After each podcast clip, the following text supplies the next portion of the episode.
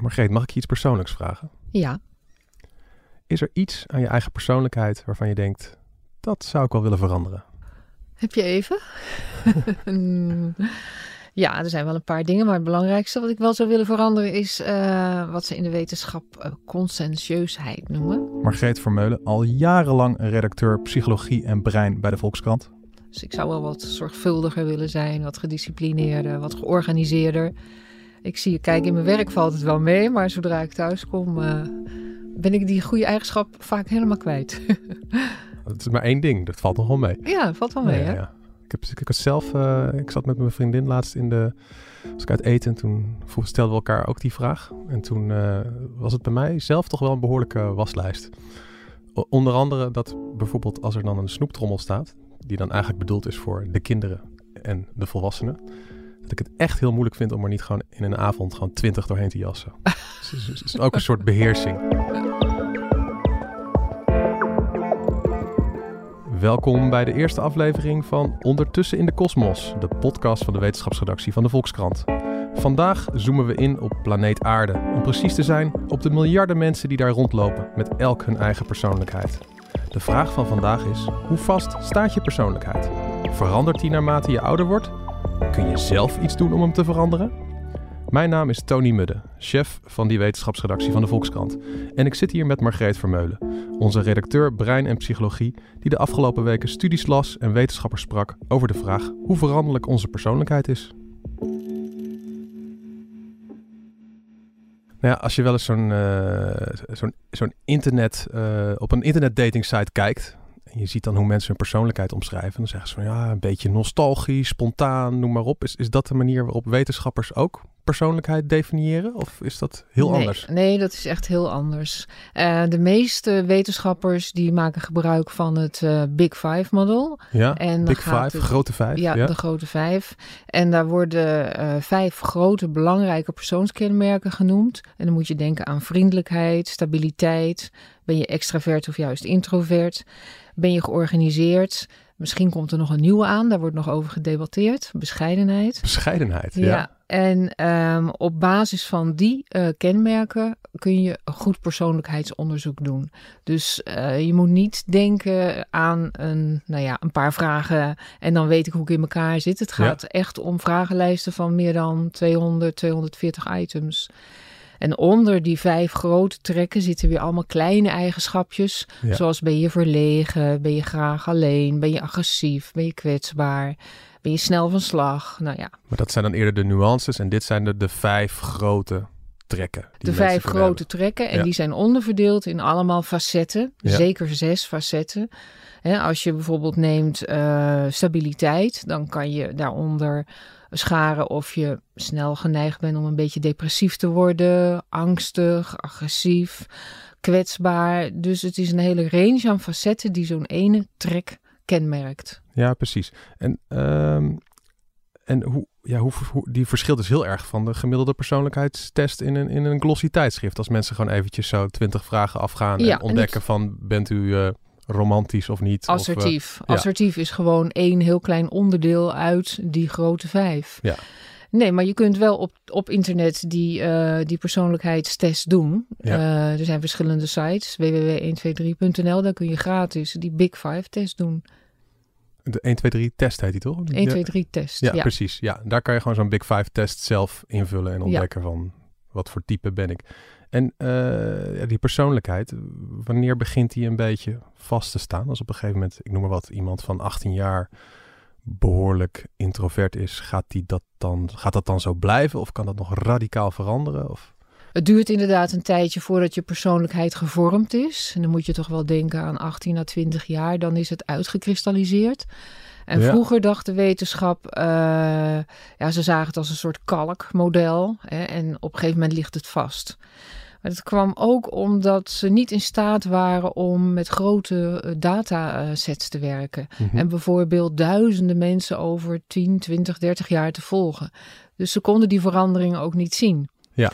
En nu kunnen we die veranderingen wel meten en zien. Want er zijn, alle landen hebben hele grote databases waarin allemaal gegevens over mensen worden bijgehouden. En dat je dus echt kwantitatief kan zien, zo van hey, op die Big Five test scoorde die eerst heel extravert en dat is toch wel ietsje minder geworden of juist Precies, andersom. En, Precies.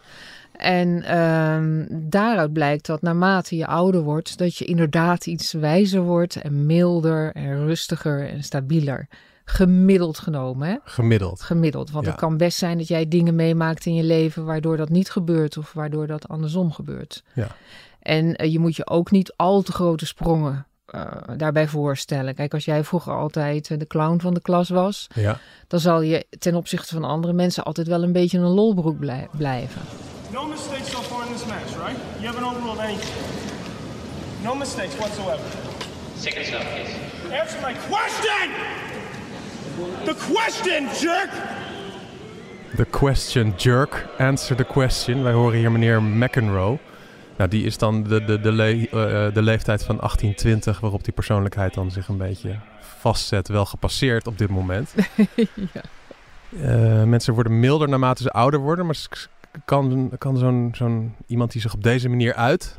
eh, kan die dan op een gegeven moment een super beleefd moeder Teresa-achtig figuur worden? Of zo extreem Never. verandert dat niet? Nee. zo extreem verandert het echt niet, Nee. helaas. Nee, Dus je- het is een beetje bijschaven. Het is als je, als je er zelf hard aan werkt, kan je het een beetje bijschaven. Er zijn wetenschappers die hebben dat geprobeerd en die hebben mensen getest en die hebben gekeken wat het effect kan zijn.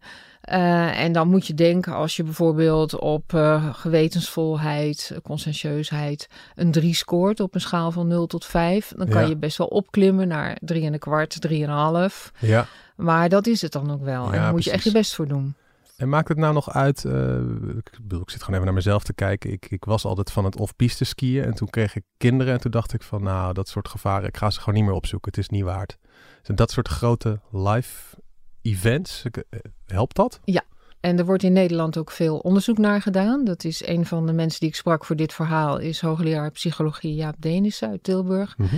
En die heeft heel veel onderzoek gedaan naar het effect van dit soort live events. En dan blijkt inderdaad dat het krijgen van kinderen, het hebben van werk, eh, ziek worden, eh, een huwelijk sluiten, dat dat allemaal van effect is, effect heeft op je persoonlijkheid. Ja. En je kan het ook wel een beetje begrijpen. Als je gaat werken, ja, dan moet je op tijd komen, je moet je afspraken nakomen.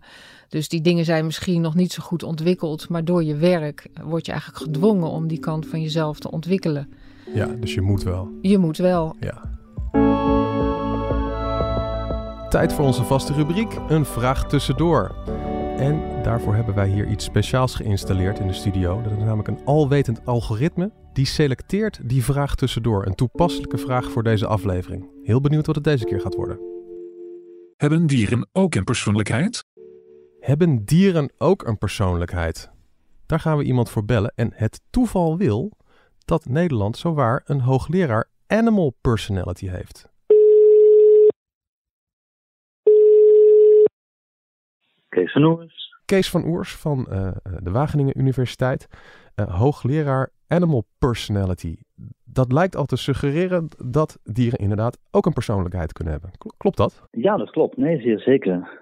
Zeer zeker. En, en hoe onderzoek je zoiets? Want mensen ja, die, die kunnen dan een vragenlijst invullen. En daar blijkt dan uit van nou ja, eh, of ze heel extravert zijn of emotioneel stabiel. Maar eh, dieren die kunnen dat natuurlijk niet. Dus hoe, hoe, hoe, hoe doet u dat? Nou, dat, dat kunnen we in principe op twee manieren doen. De ene manier is, is een beetje een vergelijkbare manier. Dat is bij mensen, dus we kunnen dan niet de dieren zelf eh, de vragenlijsten in laten vullen. Maar onderzoekers of eh, in dierentuinen doen ze dat ook wel met, eh, met dierverzorgers. Die natuurlijk de dieren heel goed kennen. Die, die laten ze vragenlijsten invullen. En zo kun je, kun je dieren eigenlijk op dezelfde manier scoren als dat we, dat we mensen doen. En die, die lijsten zijn ook heel erg vergelijkbaar. En er komen soms ook hele vergelijkbare resultaten uit. Maar dan zitten mensen, andere manier- mensen dus de Ja. hele dag in, in, eh, in de dierentuin te kijken van... hé, hey, dat is duidelijk een veel extra vertere eh, chimpansee dan die ander de- die daarnaast staat. Dat zou eventueel de uitkomst kunnen zijn, want ook een vragenlijst, daar wordt natuurlijk niet direct gevraagd of iemand extravert is. Mhm. Maar er wordt gevraagd van stel je bent in een bepaalde situatie, hoe zou je dan reageren? Ja, En dierverzorgers, die, die kennen de dieren natuurlijk heel erg goed eh, in een dierentuin. Dus die weten van elk individueel dier op een heleboel kleine facetten hoe ze zouden reageren. helder. Dat, dat En- was de ene manier. En er was ook nog een andere manier, zei u? Ja, en, en een andere manier, dat is dus inderdaad door dieren direct te observeren. En het, het grote verschil daarvan is, want uh, ik geef al aan van nou, het is, het is op zich best wel uh, tijdsintensief om dieren heel goed te gaan uh, observeren en daarbij alles te weten te komen. Dus heel vaak worden daar enkele facetten of enkele persoonlijkheidseigenschappen tegelijk ehm, ja, gewoon op, geobserveerd. Dus je, je gaat voor dieren zitten, je geeft ze een uitdaging en je gaat kijken hoe ze daarop reageren. En wat voor uitdaging moet ik uh, dan aan denken? Want u doet zelf veel onderzoek naar koolmezen, toch? Als ik het goed heb. Ik doe zelf uh, voornamelijk onderzoek aan koolmezen. We hebben ook onderzoek aan ganzen gedaan. En, uh, en zelf werk ik ook wel een beetje met mensen, maar voornamelijk met koolmezen. En wat we daar doen is we, we brengen ze bijvoorbeeld in een, in een nieuwe ruimte, in een, een nieuwe situatie, ja. die, ze, die ze moeten exploreren. En we gaan dan kijken hoe, hoe gaan ze die ruimte verkennen. Doen ze dat heel voorzichtig door eerst in een hoekje te gaan zitten en heel, heel, ja, heel voorzichtig rond te kijken en daarna pas echt te gaan bewegen. Of, of doen ze dat heel snel door, door juist met, met snelle bewegingen van de ene kant naar de andere kant te gaan. Daar heel snel te kijken wat daar aan de hand is. En zo zo'n ruimte eigenlijk heel snel exploreren. Ja, precies. En geldt dit voor alle dieren dat ze verschillende persoonlijkheid hebben? Ook voor, ik noem maar wat, wormen? Um, tot nu toe is het eigenlijk zo dat, dat dit concept van, van herhaalbaarheid van gedrag is aangetoond voor een heel divers scala aan dieren. En die diersoorten die, die gaan inderdaad van, van wormen tot, uh, tot apen. En er zijn zelfs mensen die zeggen, nou dat soort patronen kunnen we eigenlijk al, misschien op een net andere manier, maar al bij bacteriecellen ontdekken. En natuurlijk is daar, wow. het individu is een, is een wat, moeilijker, wat moeilijker begrip. Maar ook daar worden verschillen gezien tussen, tussen bacteriecellen die, uh, die eigenlijk best wel herhaalbaar zijn en die ook als een, als een cel zich deelt. Um, ja, ook voort, voortgebracht wordt naar de volgende generatie. En de laatste vraag, dan, dan weten we dat, dat bepaalde uh, dieren wat, wat nieuwsgieriger of avontuurlijker zijn dan andere. hebben die ja. dieren zelf ook nog iets aan die kennis van ons? Ik, ik noem maar wat dat, dat de boer zegt van nou, ik weet nu dat we deze twee koeien maar beter niet bij elkaar in de stal kunnen zetten. Of heeft het op een andere manier ja, nut nou, voor de dieren zelf? Ja, ja, er, er, er wordt, uh, er wordt heel veel mee gedaan, ook met, uh, met de kennis uh, van het feit dat we weten dat dieren persoonlijkheid hebben. En dat is op, op hele verschillende vlakken. Dierwelzijn is, is inderdaad er één van. Um, we, kunnen, we kunnen onderzoek doen om te kijken van nou is het inderdaad zo dat we bepaalde dieren met elkaar moeten kruisen om, om betere rassen te krijgen. Om misschien rassen te krijgen die, die wat meer bestand zijn tegen bepaalde omstandigheden. Sommige, sommige persoonlijkheidstypes blijken natuurlijk ook heel erg exploratief en, en vlieggericht te zijn, bijvoorbeeld bij vogels. Ja. Uh, die laat je los in een bepaald gebied en die vliegen meteen naar een volgend gebied waar het helemaal niet zo goed voor ze is. datzelfde geldt ook weer voor gro groepstructuren. Ehm, sommige diersoorten die, die doen het het beste als je een bepaalde groepstructuur van persoonlijkheden bij elkaar zet. De dieren zelf hebben er ook wat aan, omdat we zien dat, dat meer variatie in persoonlijkheid in een populatie er ook voor zorgt dat, dat populaties minder vatbaar zijn voor, voor snelle veranderingen. Dus je ziet bijvoorbeeld bij koolmezen die, die een hele variatie hebben aan persoonlijkheidstypes, dat die zich ook heel goed kunnen aanpassen aan nieuwe omstandigheden, zoals stedelijke gebieden.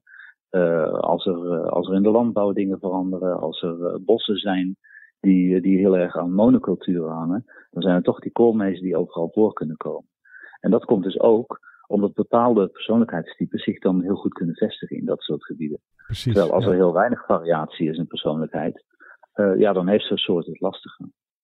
Helder. Dus uh, samengevat, ja, dieren hebben ook uh, verschillende persoonlijkheden. Dat kan je goed onderzoeken. En aan die kennis hebben de dieren zelf soms ook nog iets.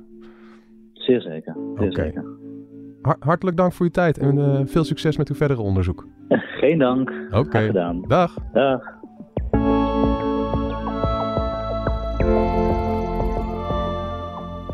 Margreet, heb jij zelf eigenlijk een huisdier of een huisdier gehad? Gehad, ja, een kat. Een kat? Ja. Wat voor persoonlijkheid had die? Um, een hele kieskeurige persoonlijkheid. En uh, hij stelde hele strenge eisen aan zijn bazinnetje. Ja, noem eens wat. uh, de moeilijkste eis was eigenlijk dat de deur altijd open moest staan, de buitendeur. Hij wilde altijd kunnen jagen. Ah. Hij wilde op elk moment de deur uit. En, dat een is kattenluikje was niet voldoende. Midden in de winter was dat een beetje onhandig. Nou, dat kon in mijn huis niet toen. Ah. Dat mocht ik niet doen. Dus uh, uiteindelijk is hij verhuisd naar de buren. Dat was een bakkerij. En daar stond zowel de oven altijd aan als de deur altijd open. Ja, daar kon ik niet tegenop. Ah, dus dat was een betere match voor eh, zijn persoonlijkheid. Ja, Ja. ik ben hem kwijtgeraakt. Als je nou op een gegeven moment denkt van, nou, mijn persoonlijkheid die bevalt me eigenlijk niet zo, of daar wil ik iets aan veranderen. Eh, simpelweg ouder worden of kinderen krijgen, ja, dat, dat is ook zoiets. Kan ik niet nu gewoon zelf iets doen? En eh, zijn mensen doorgaans tevreden over hun persoonlijkheid? Of?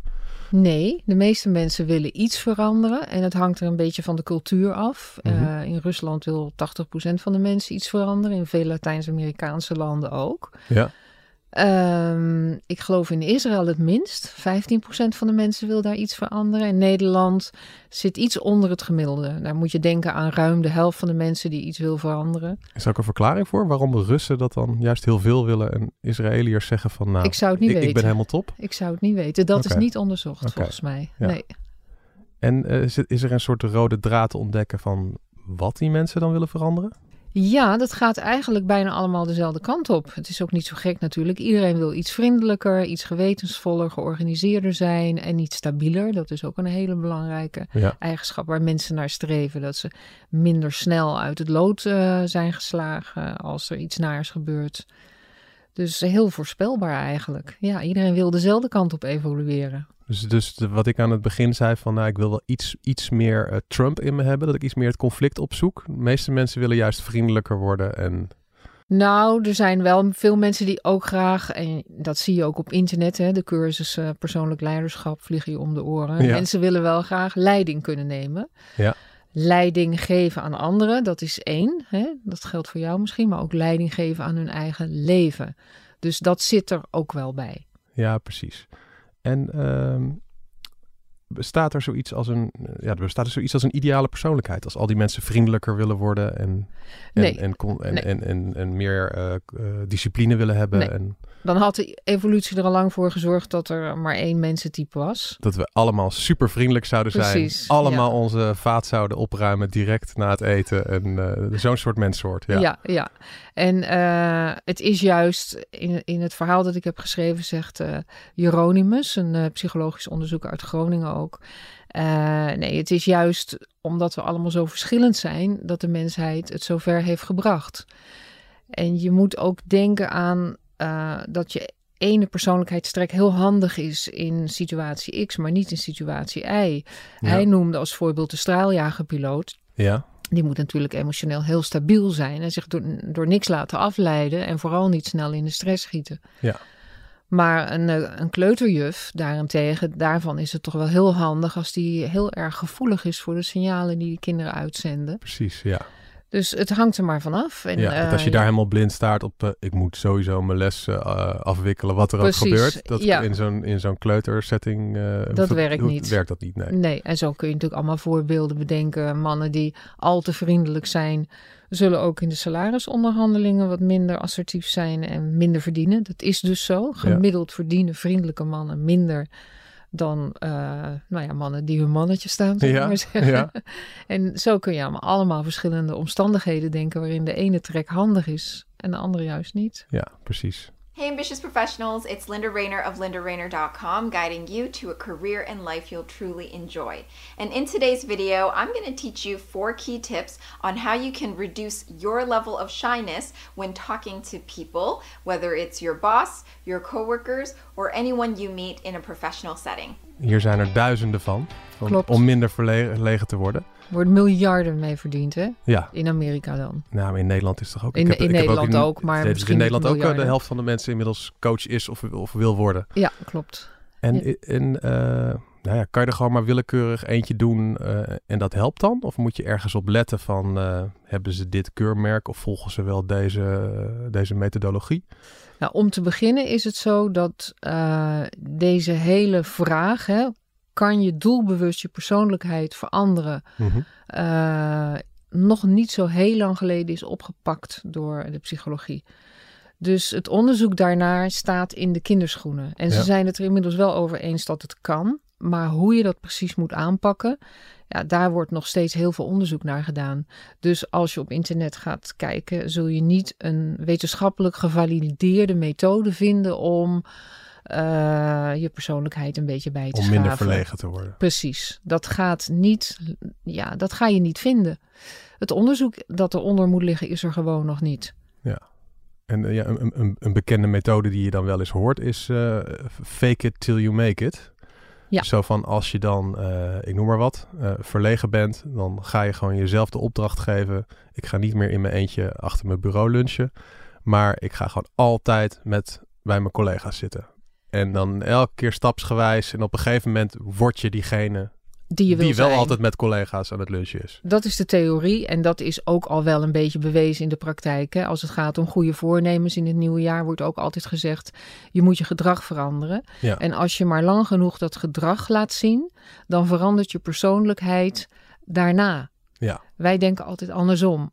Maar je gedrag aanpakken is heel effectief. Dus als je wil gaan sporten, en dan moet je niet elke maandagavond van wel, niet, wel, niet, wel, niet. Je moet gewoon zeggen maandag en donderdag, dan ga ik sporten, punt. Ik ga er niet meer over nadenken. Precies. En dat raakt een ingesleten gewoonte. En die ingesleten gewoonte, dat gedrag, dat verandert uiteindelijk je persoonlijkheid. En dan word je, als je dat gewoon maar maandenlang volhoudt, op een gegeven moment word je iemand die ervan houdt om te gaan sporten. Je wordt gedisciplineerd. Ja. Je disciplineert jezelf op die manier. Ja. Ja. Ja. En dat is dus bewezen, maar dat is niet echt bewezen ten aanzien van persoonlijkheidsverandering. Daar is men nu mee bezig. In Zwitserland is men bezig met het ontwikkelen van een app. Om te kijken en je te helpen om conscientieuzer te worden. Maar goed, dat staat allemaal nog in de kinderschoenen. Maar dat neemt niet weg. En zo'n app, wat, wat doet die app dan? Ja, dat weet ik niet. Hij moet nog uitkomen. Oh ja, oké. Er zijn nu allemaal vooronderzoeken. Om, ja, om, ze willen echt iets aanbieden dat gaat werken. Maar wat je natuurlijk wel op internet, je kan wel een beetje onderscheid maken tussen eh, cursussen die, die echt proberen om je wat meer inzicht te geven in jezelf. Mhm. Want daar begint het natuurlijk mee. Ja. Eh, want onder die verlegenheid eh, kan iets heel anders liggen wat je eigenlijk aan moet pakken. Ja. En je kan aan veel cursussen zien dat die de diepte ingaan en dat die proberen om je zelfinzicht te vergroten. En dan kan je daarna alsnog proberen je persoonlijkheid aan te passen. Maar als je die stap overslaat en gewoon met zes tips eh, assertiever wil worden. Nee, ik denk niet dat je daar veel heil van moet Dat, dat verwachten. dat hem gaat worden, ja. En in, in, in kleine stapjes, dat is volgens mij ook altijd goed, toch? Ja, kleine stapjes. Ja, want anders raak je ook snel teleurgesteld. Je moet het ook vergelijken met lijnen. Mhm. Als, je, als het niet lukt om die kilo's kwijt te raken, raak je gefrustreerd. En een grote kans dat je dikker eindigt dan je eraan begon. Ja, precies. En dat is natuurlijk met dit ook zo. Je moet haalbare doelen stellen. Kleine, haalbare stapjes. Dus van, ik ga nu proberen deze week voor elke afspraak vijf minuten te vroeg te zijn. Precies. En kijken of dat lukt. Of wat je net zei, ik ga nou elke dag lunchen met collega's. Is misschien een beetje veel als je echt introvert bent. Ja. Maar ik ga gewoon van de vijf werkdagen ga ik er twee met collega's lunchen. Het moet te doen zijn. Je wordt, je wordt toch geen feestbeest. Ja. Maar je kan wel een beetje proberen de scherpe kantjes van je introverte kanten af te halen. Dus kleine stapjes. Wat raad je mij dan aan als ik om van die snoeptrommel af te blijven? Ja, misschien het makkelijkste is, maar dat is met kinderen natuurlijk lastig. eh, gewoon weinig in huis halen. Ja, dat lukte me dus voordat ik kinderen had. Ja. Dan zorgde ik gewoon dat het niet in huis was. Ja, maar ja, gewoon hele afgepaste hoeveelheden kopen. Dus voor iedereen een acceptabele hoeveelheid snoep elke dag kopen. En dat mag je allemaal opeten. Ja, En dus gewoon echt vakjes. Gewoon één vakje voor papa, één vakje voor die. Zodat ik alleen mijn eigen vakje kan leeg opeten. eten. Ja, In plaats van dat ik denk zoiets van, ah joh, 20 snoepjes, wie Ja, mist dat nou? Er liggen er iedereen- 100 in. precies. Goeie tip. En als je dat lang genoeg volhoudt, op een gegeven moment is het een gewoonte. Van ik eet maar drie snoepjes of vier koekjes of punt. Ga ik doen. Dankjewel. Dag. Dit was Ondertussen in de Kosmos, de podcast van de wetenschapsredactie van de Volkskrant. Aan deze aflevering werkten mee Margreet Vermeulen, Daan Hofstee voor geluid en montage, Simone Eleveld en Corinne van Duin. Grote dank ook aan de wetenschappers die we spraken voor deze aflevering. Jaap Dennissen van de Universiteit Tilburg, Bertus Hieronymus van de Universiteit Groningen en Kees van Oers van Wageningen Universiteit. Binnenkort zijn we er weer met een nieuwe aflevering over een heel ander onderwerp. Wil je die niet missen? Abonneer je dan op Ondertussen in de Kosmos via je favoriete podcast-app. Ben je nieuwsgierig naar andere podcasts van de Volkskrant? Kijk dan naar volkskrant.nl/slash podcast. Mijn naam is Tony Mudde en ik hoop je snel weer te horen bij Ondertussen in de Kosmos, de wetenschapspodcast van de Volkskrant.